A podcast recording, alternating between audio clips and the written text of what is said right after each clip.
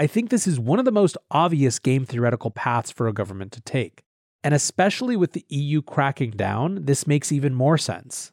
These guys are trying to signal to the crypto markets that they are open for business and that they want to engage. Of course, as always, the devil will be in the details, but the signaling, the messaging, the marketing around this could not be clearer. Welcome back to The Breakdown with me, NLW. It's a daily podcast on macro, Bitcoin, and the big picture power shifts remaking our world. The breakdown is sponsored by Nexo.io, Arculus, and FTX, and produced and distributed by Coindesk. What's going on, guys? It is Tuesday, April 5th, and today we are talking about the UK's About Face and apparently their new ambition to be a global crypto hub. Before that, however, if you are enjoying the breakdown, please go subscribe to the show wherever you listen to podcasts. Give it a rating, give it a review, or if you want to get deeper into the conversation, come join us on the Breakers Discord. You can find a link in the show notes or go to bit.ly slash breakdownpod. Also, a disclosure as always, in addition to them being a sponsor of the show, I also work with FTX. Now, before we get into our main topic today, one quick follow up from yesterday's Elon show. Parag Agrawal, the CEO of Twitter, tweeted this morning I'm excited to share that we're appointing Elon Musk to our board. Through conversations with Elon in recent weeks, it became clear to us that he would bring great value to our board. He's both a passionate believer and intense critic of the service, which is exactly what we need at Twitter, and in the boardroom to make us stronger in the long term. Welcome, Elon. So, for those of you wondering whether Elon was going to have some influence or shape the way that Twitter functioned, there is your answer. He is being invited on the board of directors, which makes sense. He's the biggest shareholder right now. But that is not our topic today. Today, we are talking about the United Kingdom's apparent ambition to become a global hub for crypto. Where does that come from? Well, a headline yesterday kicked this all off. UK's Finance Minister Sunak, it is my ambition to make the UK a global hub for crypto asset technology. Now, to understand what's going on, we have to do a bit of background on the UK and crypto. And frankly, the relationship hasn't been that great. This has, of course, been to the chagrin of many, including those who see London as one of the great financial centers of the world and the United Kingdom more broadly as a place that encourages entrepreneurialism. Well, to get a sense of where things have been, for the last few weeks, the discussion has been entirely around a March 31st deadline from the Financial Conduct Authority. By way of background, in early 2020, the Financial Conduct Authority, or FCA, became the anti money laundering supervisor for UK crypto firms. 106 companies joined a temporary register over the next year by early 2021. This temporary register allowed those companies to operate in the UK as the Financial Conduct Authority processed their larger applications for more permanent registration. Of those 106, 58 either withdrew or were rejected, 27 or 33 I've seen opposing numbers were approved. And as of March 15th, according to the Financial Times, 21 were still under assessment. Of course, that's not a lot of time, March 15th to March 31st, to get to that deadline. The FCA told the Financial Times that they would get to all of them by the deadline, but as of last week, that wasn't looking likely to be the case. A Bloomberg piece from March 29th was called The UK Faces Crypto Exodus as firms sound off before FCA deadline. The tone of this piece was pretty standard for pieces about UK crypto.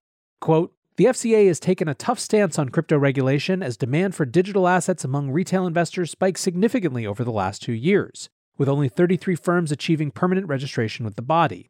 Britain's top financial authorities, including the Bank of England and the Treasury, have stepped up scrutiny over the sector in recent months, keeping a keen eye on banks and investment firms chasing the hype around Bitcoin and other tokens.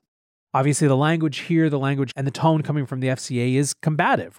Well, where this all landed is that there were about a dozen firms who still had applications in come that March 31st deadline, including some very prominent names like Revolut and Copper, and they were granted an extension where they'll be allowed to continue trading.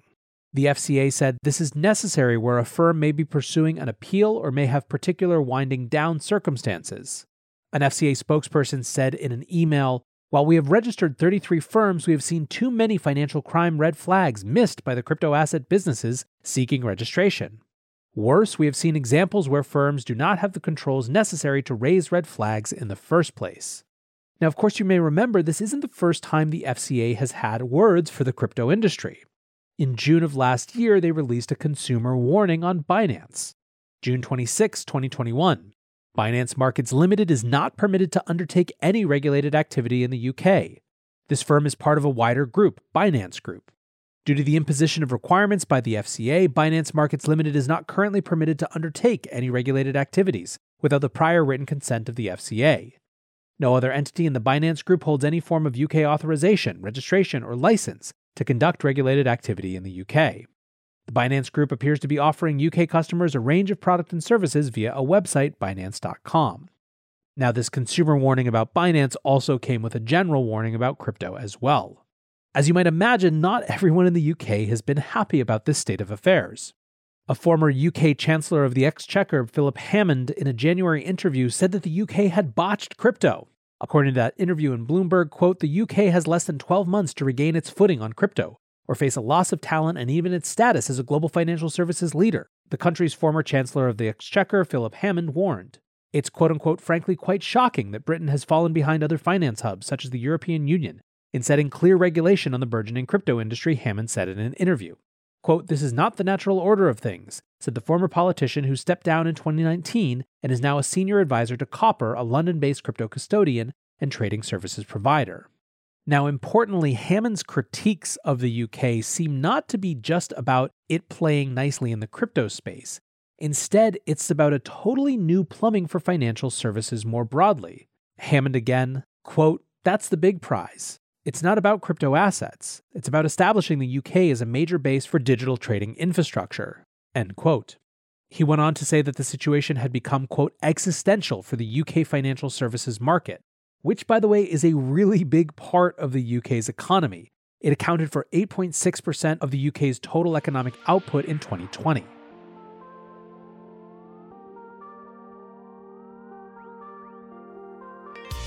Looking for ways to step up your crypto game? Then go with Nexo. For starters, you get free crypto for each purchase or swap. How about earning guaranteed yields? Up to 17% paid out daily. Ideal for you hardcore hodlers. You don't even need to sell. Instead, borrow instant cash against your assets. Get the most out of your crypto with Nexo at nexo.io. That's N E X O.io. Meet Arculus, the next generation cold storage wallet. Arculus secures your crypto using three factor authentication, providing a simpler, safer, and smarter way to store, buy, swap, send, and receive crypto. Arculus is offline cold storage. Your private keys are encrypted on the Arculus keycard and are never online. Stay safe from hackers with no cords, no charging, no Bluetooth. Just crypto security made simple. Buy Arculus on Amazon today. The breakdown is sponsored by FTX US. FTX US is the safe, regulated way to buy and sell Bitcoin and other digital assets with up to 85% lower fees than competitors. There are no fixed minimum fees, no ACH transaction fees, and no withdrawal fees. One of the largest exchanges in the US, FTX US is also the only leading exchange that supports both Ethereum and Solana NFTs. When you trade NFTs on FTX, you pay no gas fees. Download the FTX app today and use referral code BREAKDOWN to support the show. So, this is all the setup. You've got the FCA, who is taking a very hard line on crypto regulation. You've got critics like Philip Hammond on the other side. And all of this was building up to what was anticipated to be a plan this week. From CNBC last week, Britain will reveal crypto regulation plans in coming weeks, sources say. British Finance Minister Rishi Sunak is expected to announce a new regulatory regime for crypto in the coming weeks, sources tell CNBC. Well, that's the announcement we got yesterday, and it was pretty different in tone to what we had seen before. From the official announcement page on gov.uk, government sets out plan to make UK a global crypto asset technology hub. The government has today announced moves that will see stablecoins recognized as a valid form of payment as part of wider plans to make Britain a global hub for crypto asset technology and investment. Well, how do? What a different tone, right? Some more details from gov.uk. Stablecoins will be brought within regulation, paving their way for use in the UK as a recognized form of payment. introducing a financial market infrastructure sandbox to enable firms to experiment and innovate. They're establishing a crypto asset engagement group to work more closely with the industry, exploring ways of enhancing the competitiveness of the UK tax system to encourage further development of the crypto asset market. Specifically, they say, quote, it will review how DeFi loans, where holders of crypto assets lend them out for a return, are treated for tax purposes. The government will also consult on extending the scope of the investment manager exemption to include crypto assets. And finally, the cherry on the cake, they are, quote, working with the Royal Mint on a non fungible token, NFT, this summer as an emblem of the forward looking approach the UK is determined to take. The Chancellor of the Exchequer, Rishi Sunak, said, It's my ambition to make the UK a global hub for crypto asset technology, and the measures we've outlined today will help to ensure firms can invest, innovate, and scale up in this country. We want to see the business of tomorrow and the jobs they create here in the UK, and by regulating effectively, we can give them the confidence they need to think and invest long term. This is part of our plan to ensure the UK financial services industry is always at the forefront of technology and innovation. Now, as you might imagine, this was pretty surprising but welcome news to the crypto industry. Ceteris Paribus has a reaction that was very similar to mine when he tweeted, This UK news is surprising because it seemed like it was just perma bad news from the UK about crypto over the years, a complete 180. Cobie, formerly Crypto Cobain, went in on the NFT side of things, saying, I am convinced that it is my destiny to be given the powers of the Royal Mint and to create the first Her Majesty's NFT. I have finally made sense of the last decade and I know now what I must do. He then created a script to allow people to tweet at the Chancellor of the Exchequer to give Cobie the royal NFT mint power. Thank you, God Save the Queen. Crypto companies are unsurprisingly finding this super encouraging. Jeremy Allaire from Circle and USDC says very promising developments out of the UK government today with a very strong embrace of stablecoins and crypto as core to the future of the UK financial system. We are excited to continue working with the UK government. Circle first launched pound sterling on the blockchain back six years ago, when in April 2016 we became the first crypto company to become licensed by the FCA, enabling pounds to be sent directly over the Bitcoin blockchain. While the technology has evolved, multi chain stablecoin protocols such as USDC and future stables, the core vision and philosophy has been the same. What was a novel and niche idea then is about to go mainstream. Now, in terms of other reactions from the industry, there may be more for them to say in the coming weeks, as the FCA has posted about a two day crypto sprint event May 10th and 11th. It will include, quote, technologists, crypto specialists, academics, regulated financial institutions, and consumer bodies. What they'll be doing? Well, quote, specifically, the teams will address three problem statements that the FCA says address key stages in the life cycle of crypto asset firms. These include disclosing information on the issuance of crypto assets to investors, identifying and testing regulatory obligations for centralized and decentralized crypto companies, and gaps in its current regulatory framework. So even the FCA then seems to be having a change in tone, or at least an invitation in for the crypto industry. As you might imagine, many commentators are seeing this as in direct opposition to Europe's closing vice around crypto.